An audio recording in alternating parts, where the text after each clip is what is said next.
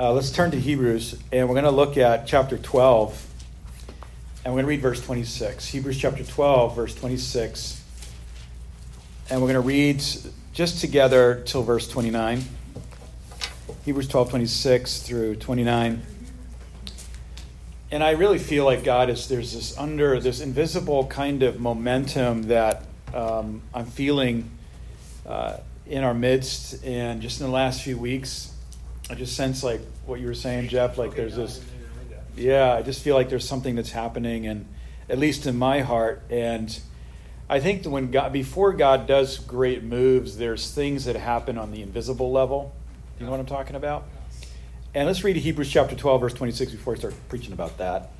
Hebrews 12, verse 26. At that time, his voice, and he's referring to Ezekiel, I'm sorry, Exodus chapter 19.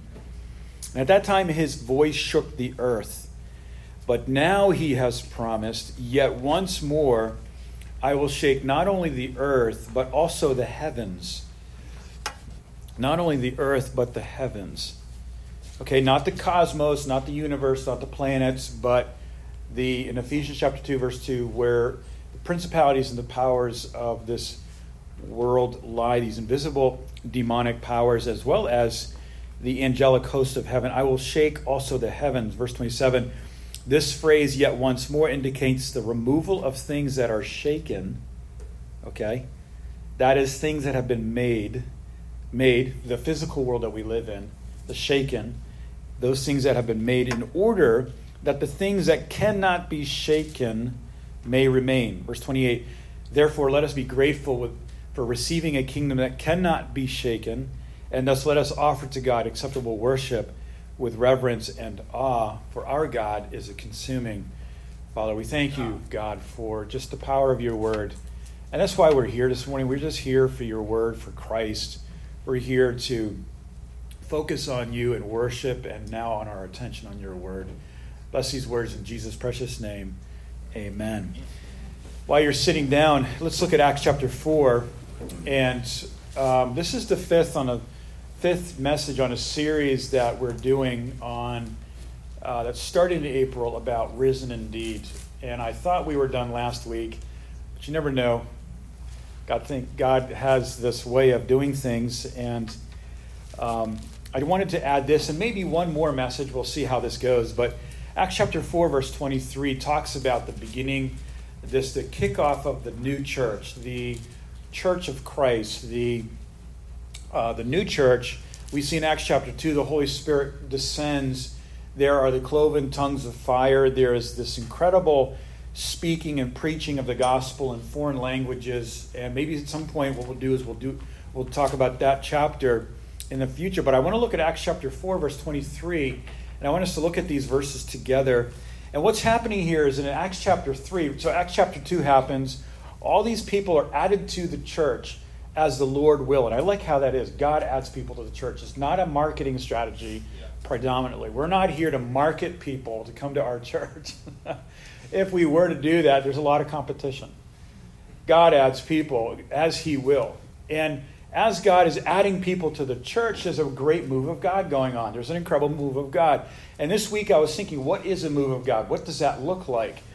And as God is adding to the church, Acts, Acts chapter 3 happens in Acts chapter 3, as we see a lame man that was lame from birth is actually healed. Peter, on the way, they're on the way to prayer. You know, having a divine schedule in your life makes God available to do miracles unexpectedly. When we plan things with God by faith, God is free to do things. If there's no plan, then God God could do something spontaneously. But here James and here's Peter on his way with the others, and they're on their way to pray. I love that. On the way to prayer. And as they're on their way to pray, Uh, Peter sees this lame man. An amazing story, and I'd love to preach about that today, but I'm not.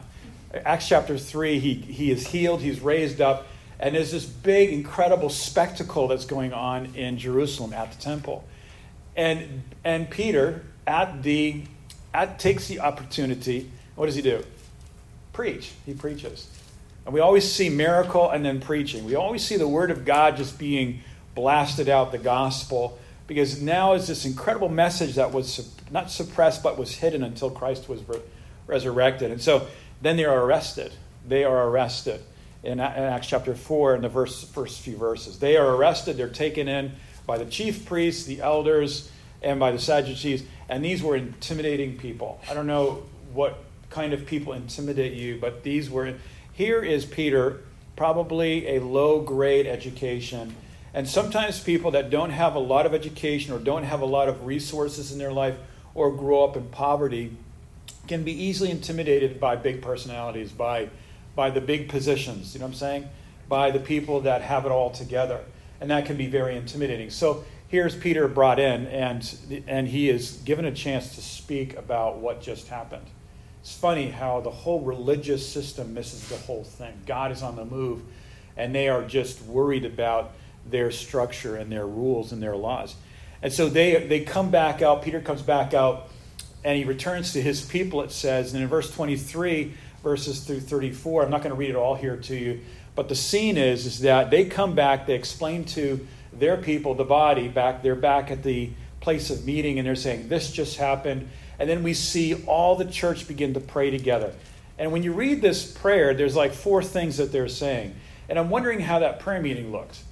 You know, they all prayed together. Were they all reciting the same prayer? Were they all saying the exact same words? I don't think so. I think it was a corporate prayer meeting where different people were praying different principles and different things that were on the heart of God. And that's what prayer is, by the way. It's just communing with what God's will is, hearing from God surrendering as we as we sang earlier, surrendering all of our stuff at the cross and hearing from God, getting in tuned into what God's will is, and then they begin to pray. And, and the prayer is incredible. They're saying, Oh, sovereign Lord.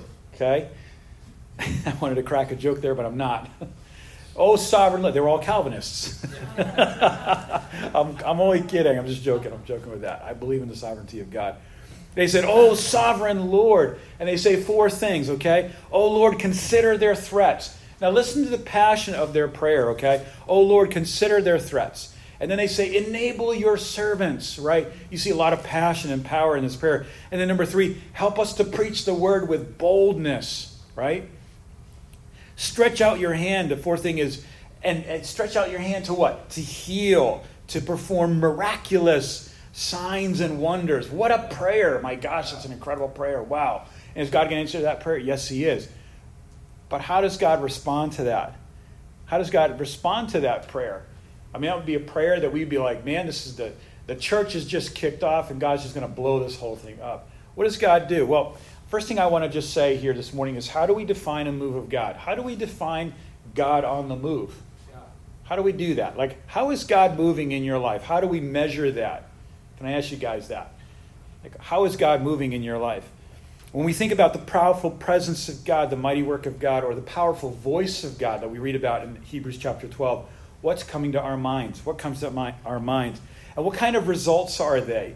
And what kind of response does God give to their prayers? How is God going to answer that prayer? I know some of you that have read these verses already know how this is going to go.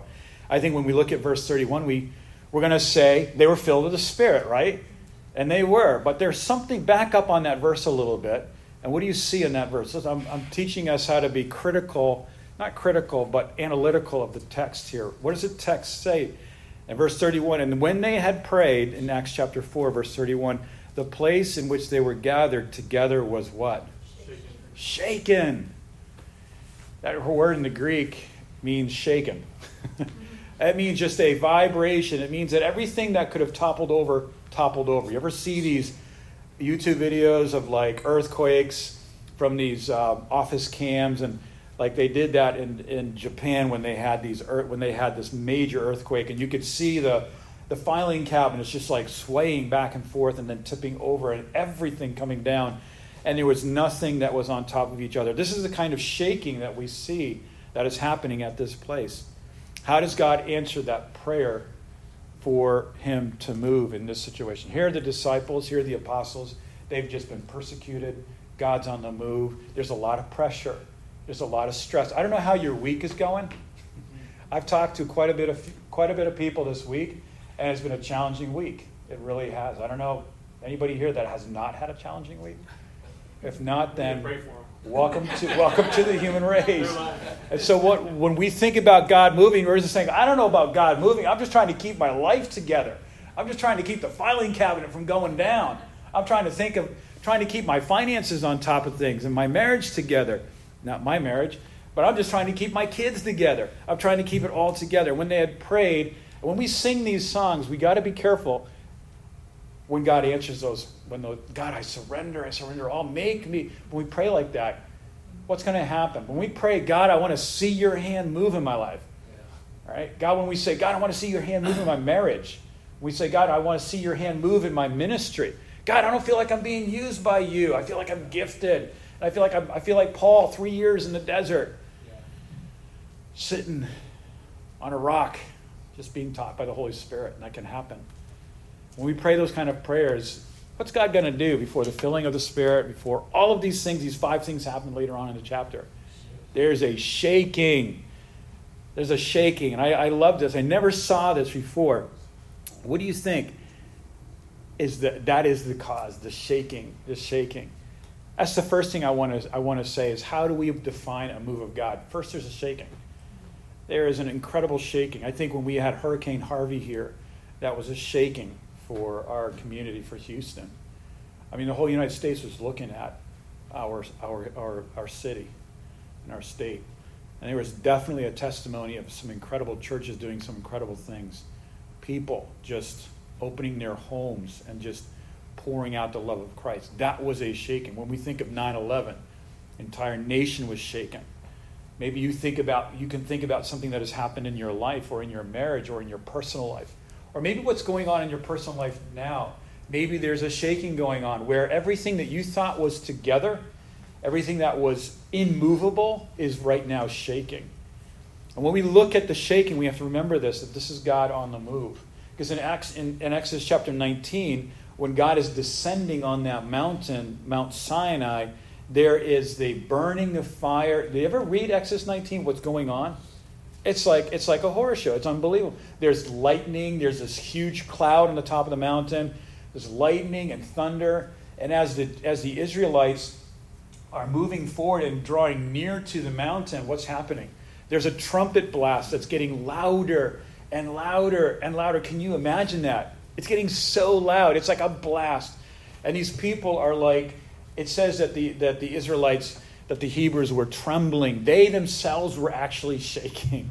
I don't know if you've been in a situation like that before. Personal failure? I don't know. Things that are shaking in your life. And they're shaking. And as they approach this mountain, God is speaking. Actually, historically, that mountain is very interesting because the Mount Sinai actually comes from the word sin, not sin the way we use it in English, but it's actually a mountain that was dedicated to the moon worship. God is coming down. This is what God would do.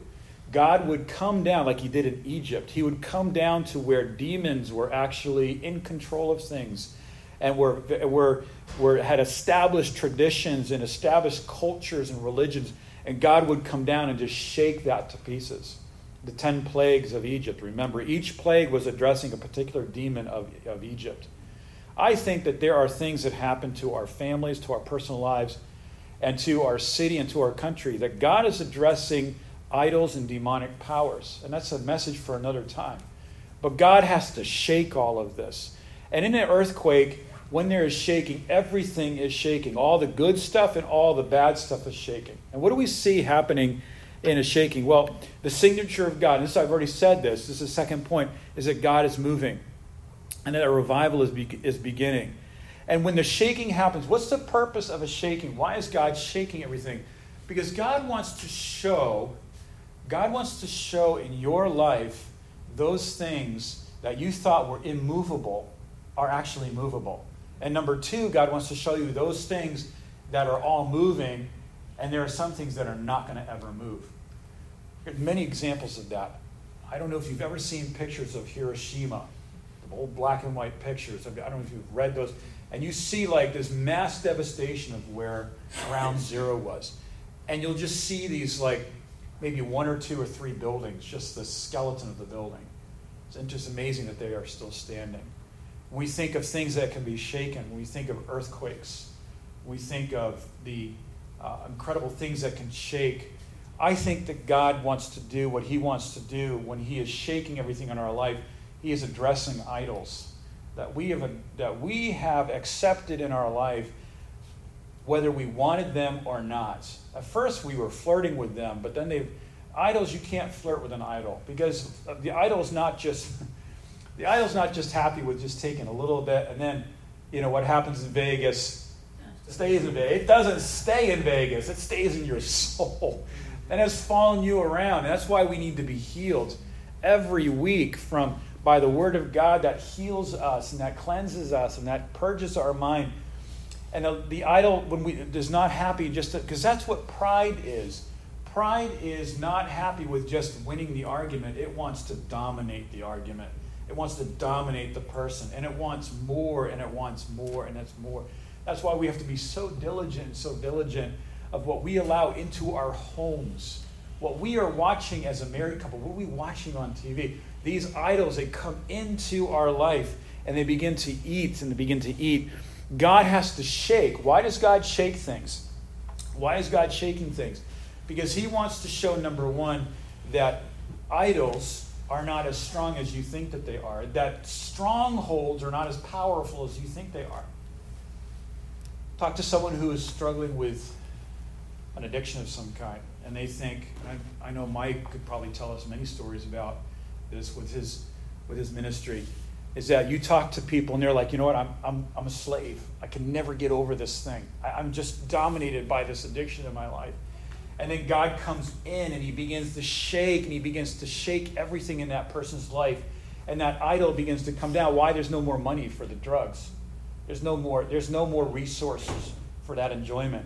How about this? When you're depressed, when someone's struggling with something, you know, and, and uh, Netflix just doesn't do it anymore. It just doesn't do it anymore. Or, or whatever this thing was that I would run to in my life for some kind of consolation and for comfort maybe my even my comfort food or whatever that is.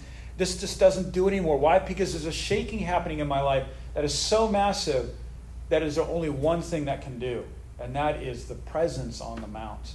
God has to burn it all up. Am I am I making sense here this morning? Do you understand what I'm saying? Is that when is that when something so traumatic happens in a person's life, or so traumatic happens historically in, in a country, that no longer are we just going to be whistling Dixie, but we're gonna be we're gonna be like I I am I all my idols have fallen in the presence of the Almighty God. They've been all burned up. Have you ever been there? Have you been there where desperation was so incredible that Facebook doesn't do it anymore? Calling up, texting your best buddy, they're not there. Sorry, I'm busy right now. And you, what, what do you find? You find yourself all alone walking down the road. But you're not alone. You're not alone. And you can say, well, people did that to me, or the government did that to me, or this race did this to me, or my family did this to me. And we could blame people. Okay? But the whole point is, is that God wants to get you and I alone. Why? Because we're so squirmy, we're so squirrely. God's finger gets on us, and we're just like, we're just like, Ever meet somebody like that? You know, like, hey, you know, you start kind of getting to know them, and then they're just, it's, it's do svidaniya in Russian. It's like they're out of there, they're gone. Why? Because, because God wants to get us alone. And guess what? That cycle will continue for 40 years in the desert. God's like, I just want to get you, Israel. I want to get you alone because I'm so I'm so in love with you. He, the, the, Hebrew, I love Abraham. I love Joseph. I love you, and I want to. I just want to. I want to camp around you, and I want to feed you, and I want to speak to you, and I love on you. And Israel's like, okay, man is not enough. We want meat. It's like we are so, we are so, we're such weird creatures, aren't we?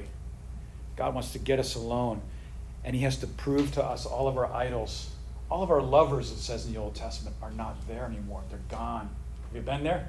Maybe you're just coming out of that. I don't know. I don't know what's happening in your lives today. Revival always begins with a defeating of all the idols in our lives. In the, how many idols are there in the church today, in churches, or in the religious world, or in even in our own personal life? How many idols are in American culture? I'm an American patriot. I love the United States. I lived overseas, and when you come back, there's you just come back with all of this. You just come back with this fresh perspective on our nation. That this is an amazing nation. We are in an incredible country. God is using this country in such an amazing way, and God's bringing all these people into the country so that they can hear the gospel. Why? Because I don't know if we as the church are being obedient to the Great Commission. So God's got to bring them all here. But that's another topic. Okay? God has to take down every idol. And you know something?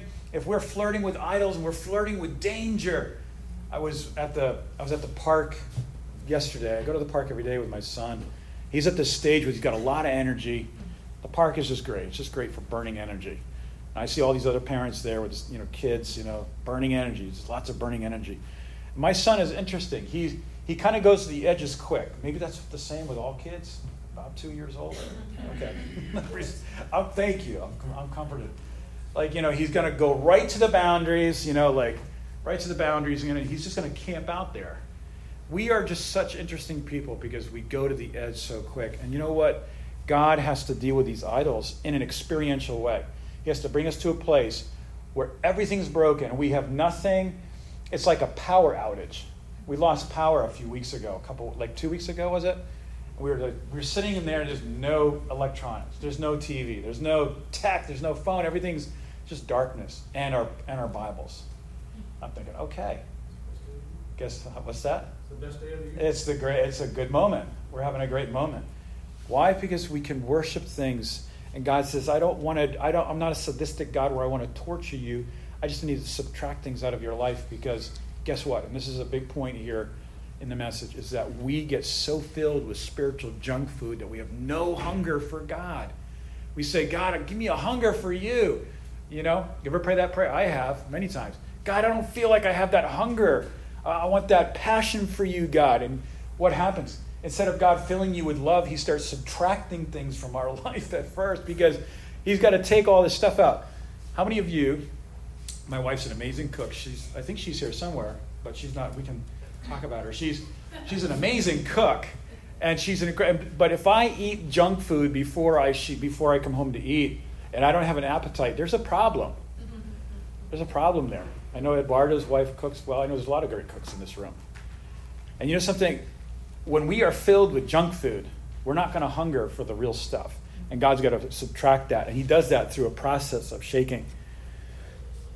Here's the third thing, and the last thing I want to make here, the last point I want to make here is that what is the what is the center when we think about a move of God, what is the central point here? What is God trying to bring us to? Well, when our when our idols have failed us, and they are silent and they cannot comfort us. God takes us out of a theoretical, mystical understanding of what Christianity is, and He brings us to a person. Okay, when we look at Acts chapter 2, we read about wind, we read about fire, we, we read about tongues, we read about incredible, incredible, incredible things that are happening to, in the church. It is very easy for us, if we don't know the person of Jesus Christ, to get into this mystical form of Christianity where it's all about the wind and the show, and there's no person in the room. Am I making sense here? God wants to drill down, and this is why, you know what? This is not going to be a popular message in Christianity. It's just not. People are, I like shows. I mean, you know, I'm on the Enneagram, I'm a, I'm a three, and I like, I like nice looking thing. I like, I like things that look good, you know.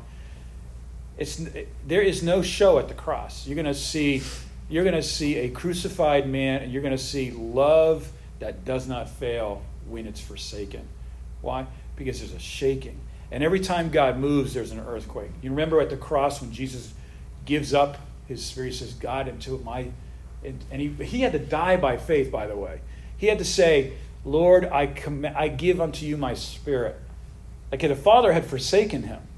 And he had to die by faith, like, okay, God, I'm dying right now. And you're, you have turned your face from me, you have forsaken me.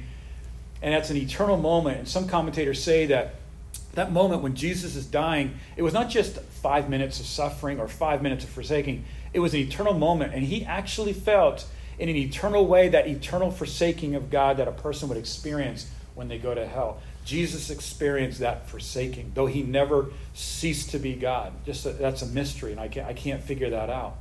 But as Jesus died, it says that the earth, the earth began to quake, that the, the, the veil tore in the tabernacle between the holiest of holies and the court of the Gentiles, and we see our, we see the graves open up, and, and nobody preaches on. I want to preach on this in Matthew 27. People are walking around out of graves. That's a wild verse, isn't it? But there's an amazing, there's an amazing explanation, there's amazing teaching about that. And the earthquake happens when earthquakes happen in your life. God is trying to remove the mystical, the theoretical, and the show out of our life. And He wants to bring into us what? Cynicism? No. Usually, when people hit the age 40 or whatever, life gets cynical. Like, you know, you look at young people and you're saying, oh, you know, I used to be so happy and so like positive about life. And then I really began to understand what this world really is about. You know something? Can we age and keep our sweet waters? And can we walk by faith in an old age? I think we can. And we can only do that because this kind of shaking does not lead us to cynicism, it leads us to a person. You know, Catholicism in Central America and in South America is different than Catholicism in Europe. Catholicism in Europe is very intellectual, very psychological, very secular. But Catholicism in Central America and South America is very mystical. It's very there's a lot of superstition going on. And if we're not careful, that can get into our Christianity and we become mystical instead of becoming astounded by a person.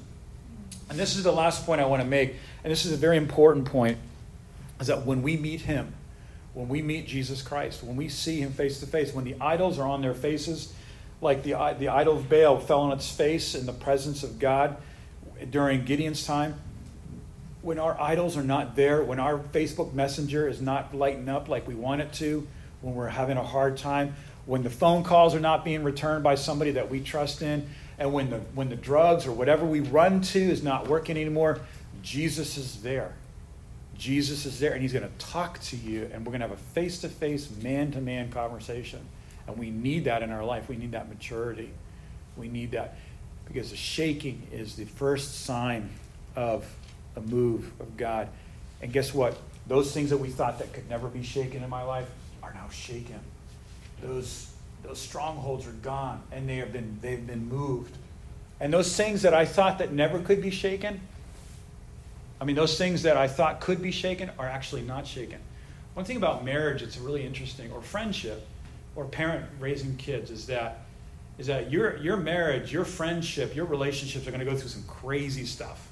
Just just wait for it. If it hasn't happened to you yet, it's coming, man. It's on its way. I want to encourage you guys. We're going to leave church today. It's like, wow, what's going to happen to me? I hear a train coming down the tracks. I feel like I'm going to get a hit. You know. And you know something? What came out of the Garden of Eden? There's only one thing that survived the Garden of Eden. What was that? A marriage. A married couple came out of the Garden of Eden. You know, your marriage can handle a lot more than you think it can. It, it can. Why? Because God is in the middle of it. You think your marriage is going to blow up because something happened? I think two people could look at each other and say, it's a miracle that we're still together. But it, it, yeah, it's God. It's, it's God in the middle of you too, because God put you together. I just want to end with this. After the shaking happens, what happens? There's the filling of the Spirit. When I was reading this this week and I was meditating on it, this came to this came to me in a brand new way. What is the filling of the Holy Spirit? It means that I've been emptied from all of the spiritual junk food. I've had a cleanse. I've been I've been flushed. All of my idols have been have been defeated. All of my issues have been addressed. And everything that I thought was stable in my life has been addressed. And guess what? I am empty now. But I'm empty in a special way. I'm not empty like in an Eastern mystic way where I've emptied myself. I'm emptied like in kenosis, where it says in Philippians chapter 2, I'm empty from all the things in this world. And this happens in stages in our life, and it happens in seasons. And what, what fills that emptiness? That's the Holy Spirit. He comes in. Holy Spirit comes in. Romans chapter 5, verse 5. What's the first thing that the Holy Spirit says when he comes into the room? I think it's the same words that Jesus, that Jesus said in John 20 Peace be unto you. You have peace with God. Are you empty today? I don't know. I had quite an interesting week. I don't know about you guys. Are you, are, you, are you empty? I could say I am, but guess what? When we come to our empty, when we come with our emptiness, when we come with our empty vessel, and we just say, God, I'm empty. I am so empty. I just need to be filled with something. And I can't fill it with the stuff I've been filling it with. I can't fill it with the candy of the world. I can't fill it with the stimulations of the world. Only you can satisfy me. And you know something? That's the point of our Christianity, is that when we are filled and the cup begins to overflow, that overflow of the cup that David talks about, my cup is overflowing, that's what we call ministry. That's what we call investment. That's what we call discipleship. That's what we call loving on our neighbor. And when that happens, we see five things that happen. We see unity, one of heart and one soul in the church. When does unity come in the church? Not by us saying, hey, be one. It happens when each one of us in this room takes up our cross daily and we're broken and we're poured out. We're being poured out from vessel to vessel. We come together or we're having a meeting during the week at house church or having a coffee with somebody and there's a unity there. Why? Because they're walking with God. I'm walking with God and we got something to talk about. Number two, generosity. We see that we see that no one claimed what they had as their own. We see then the apostles were preaching with great power. Great power can't happen until there's great brokenness in our life. And great grace was upon them all. I love that great grace. It's one of the reasons why we call this ever grace. I just love grace. I'm just I love that theology of grace. I love what grace does to our life. I love that it's unmerited favor. I love that it's something that we could never achieve.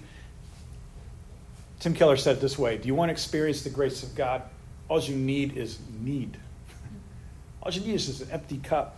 Great grace was upon them all. Why? Because there was a shaking in their life. And then, fifthly, there was no neediness. Now, it says that there was no need, that no one suffered need among them, but I think there's another way we could read that verse. There's always going to be need in our lives. I don't know if that was what that verse is saying. I think it's saying this that though I have need, I am not needy. Does that make sense? I'm not coming to people like, hey, you're my source, I need you and then there's this soulish cleavage going on, and it's just exhausting. It's exhausting, isn't it? It means that I am in need, I'm in great need, but I am filled with something that is invisible. And out of my need, like I can be the woman like that gave the two mites out of my need, I can give something to somebody. When you just don't feel like it and you're just showing up and you're showing up by faith and you're like, I don't know how it's going to work, and I'm here. I'm, I'm needy, but I'm, I'm looking at Jesus to be my because you know what? If you put your hope in a man or a pastor or a personality or something, that could change, and it probably will change. What we need to do, our greatest need is God, and our greatest need is the fellowship with God. So, if the shake is, shaking is happening in your life, just do this: fall to your fall to your knees, uh, humble yourself before the Lord let God empty you of all your idols. And it may take some time, but let God do it and say, Yes, God, I know what you're doing, or maybe I don't know what you're doing, and I'm going to trust you. And let's just bow our heads right now as we as we close. Heavenly Father, maybe there's people here today.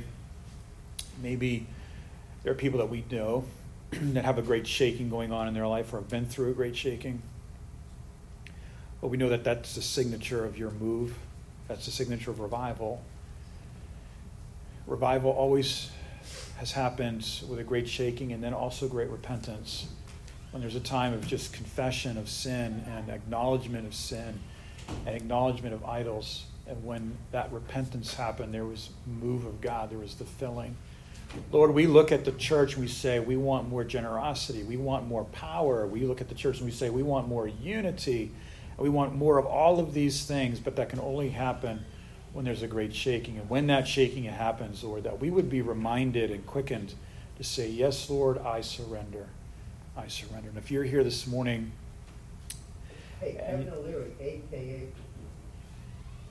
If you're here this morning and you have not ever received Jesus Christ as your personal Savior, just take a moment and say, Lord Jesus, I would like, I would want, I really want you in my life. I want you to come into my life and forgive me of all of my sins. Lord, I want you to come in and just cleanse me, make me a new creation.